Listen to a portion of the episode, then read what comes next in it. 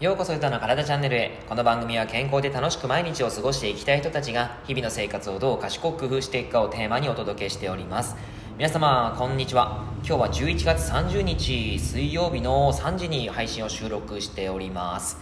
今日の福岡は寒いですね。急に寒くなりましたね。昨日まではまあぼちぼち暖かかったんですけども、えー、今日からですね寒くなっていると。なんか昨日の夜にですねアレクサに明日の天気って聞いたら、えー、今日は福岡7度ですとか言われてえそんな寒いんだと思ってたんですけど、まあ、本当に結構今日はあの冷えるなという感じです、まあ、ただあのなんかやっぱりですねその例年に比べるとなんかやっぱあったかいんじゃないかなってすごい思っててうーんまあまあ体の僕の体的にですねそのそんなに寒さを感じていないという感覚はあります。はい皆様いかがでしょうか？えー、結構寒いなっていう方はね本当に、あのー、風邪をひかないようにちゃんと温めていただけたらなと思うんですけど、まあ、そんな方にもですねあの今日はおすすめのお話になるのかなと思うんですが、えー、リカバリーの方法を今日はお話ししていこうと思います。結構ですね疲労がたまりやすい方であったり、うん。えーと、なんだろうな体がもうやる気がなくて、えー、エネルギーが不足してますっていう方もやっぱりこう毎日を過ごしていくとあったりすると思うんですよね。であとは運動していたりとかスポーツしていたりもそうですしやっぱりその状況の中でですねしっかりと体を回復させながらいかないと体がまあきついということで、えー、リカバリーの方法えっ、ー、とまあ様々なものがあります。大きく分けると大体やっぱり栄養運動、えー、まあセラピーですね。そして睡眠というような感じで、まあ、3つですかね。栄養の部分運動やセラピーの部分、睡眠の部分という形で、えリカバリーは考えられるのかなと。それでコンディショニングを整えると、えコンディションを整えるということができるんですけども今回はですね栄養の、まあ、一部のお話をしていこうかと思うんですがまずですね、あのー、まあ、どういうものを疲れた時に食べた方がいいですかって言われることはあるんですね。質問で聞いたり聞かれたりするんですけどえー、っとですね。まあもちろんクエン酸を入れるとかビタミン C を入れるとかもですね、えー、そういったこともまあ必要なんですけどもまず一番に考えてほしいのはあのー、糖質です。糖質をちゃんと体内に取り入れないと、えー、そもそもエネルギーをちゃんと作ることがうまくできない方っていうのは、えー、自分の中で筋肉や、えー、脂肪をエネルギーに変えることがなかなか難しかったりするのでやっぱり糖質をちゃんと取ることっていうのはリカバリーにおいてすごく必須なんですね。で糖質っていうと、まあ、炭水化物になってくるわけなんですけども糖質炭水化物を取るっていうとダイエットしてる方とか、まあ、太るとか思っちゃうじゃないですか。なのであの例えば運動して夜ご飯を食べる時に太っちゃうから炭水化物を抜くっていう方も結構いらっしゃると思うんですよ。でもねそれはダメなんですね。あのやっぱり炭水化物っていうのは適切に取らないとちゃんと体の中が、えー、栄養エネルギーがまあ不足してしまいますしあのそもそもダイエットするためにもちゃんと自分の体がエネルギー代謝あの糖質代謝であったりとかあと、まあ、筋肉タンパク質ですね。タンパク質代謝であったり。脂質の代謝もうまくいかないと、えー、適切なダイエットにはならないんですよ。なのでちゃんとその三大栄養素を充足させることってすごい中大切なんですね。その中でまあ糖質なんですけども、えー、実際にですねじゃあどのくらいやっぱり糖質を取らなきゃいけないかというと、えー、人間の体にはですね糖質を貯蔵できるタンクがあります。肝臓と筋肉にタンクがあって、えー、まず肝臓にはですね約 80g ぐらいの糖質を貯蔵できるんですね。そして、えー、筋肉には 300g の糖質を貯蔵できます。これどんぐらいかっていうと例えば炭水化物を、えー、まあ、ご飯ですね、え、白米を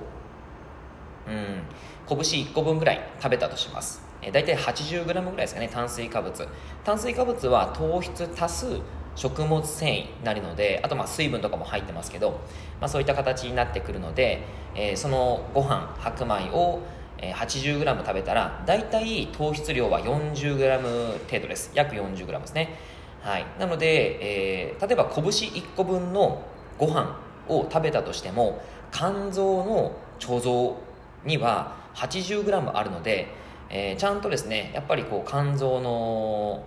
あの貯蔵量が減っていたら、問題なくその貯蔵になるので脂肪に変わることはないんですね。はい、なので、えー、炭水化物をちゃんと適切に摂ることによって、えー、その貯蔵量を満たすだけになってくるので、えー、太ることはないんです、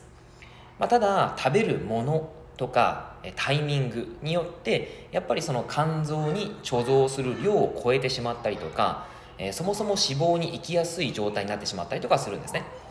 なのでそこをですね注意しなければいけないんですけども 子供たちが。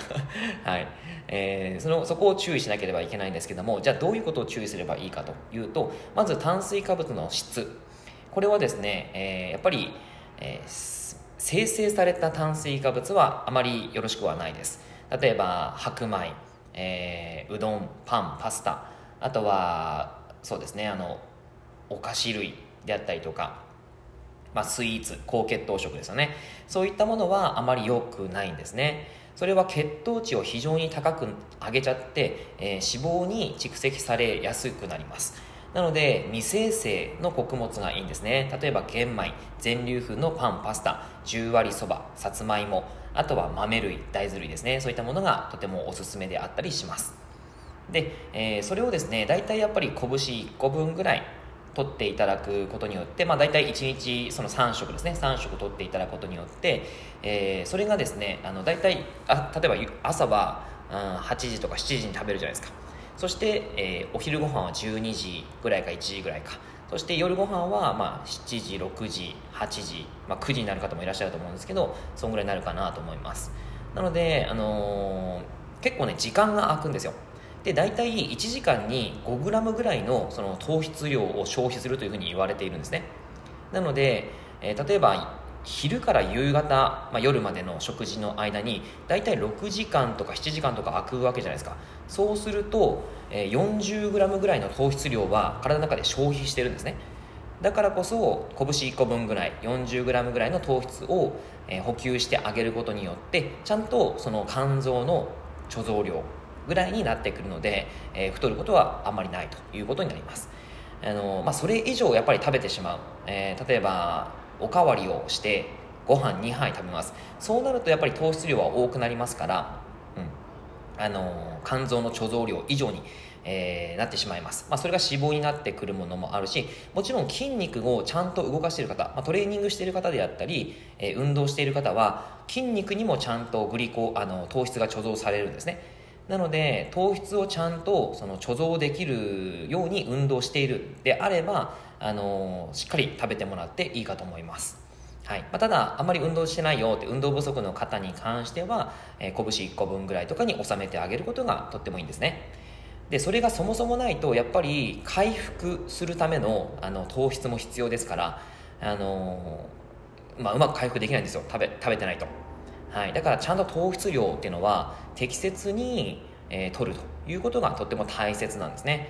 はい、でできるだけですねその使っ、まあ、肝臓のグリコあの糖質っていうのは、えー、取り出しすぎちゃうとあの交感神経が優位になりすぎますからあのまあ、いわゆる活発化してしまったりこう緊張状態が続いちゃったりするのでできるだけですねその糖質量を、まあ、安定維持させておくためにも間食として朝から昼の間に蜂蜜とかブロススープえ骨出しスープですねそういったものを取ってもらったり昼から夜の間も同じような感じで取っていただくといいかなと思います。最近で言うと干し芋とかですね甘栗もすごくたくさんありますからあの、そういったものも取っていただくといいんじゃないかなっていう。まあ干し芋とかですね結構糖質量が多いのであんま食べ過ぎちゃうとね良くないは良くないんですけど。うん。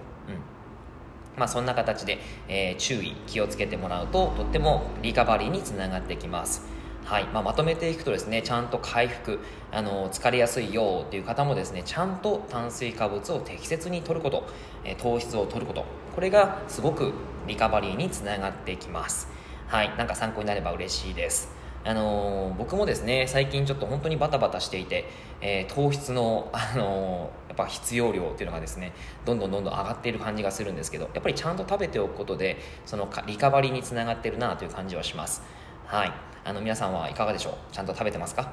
えー、食べ過ぎは良くないですけどもちゃんと適切に食べてみてくださいね。はい。というわけで内容は以上でございます。はい。今日はちょっとこれからセッションがありますんでねあのここで終了します、えー、皆様良い一日をお過ごしくださいませ。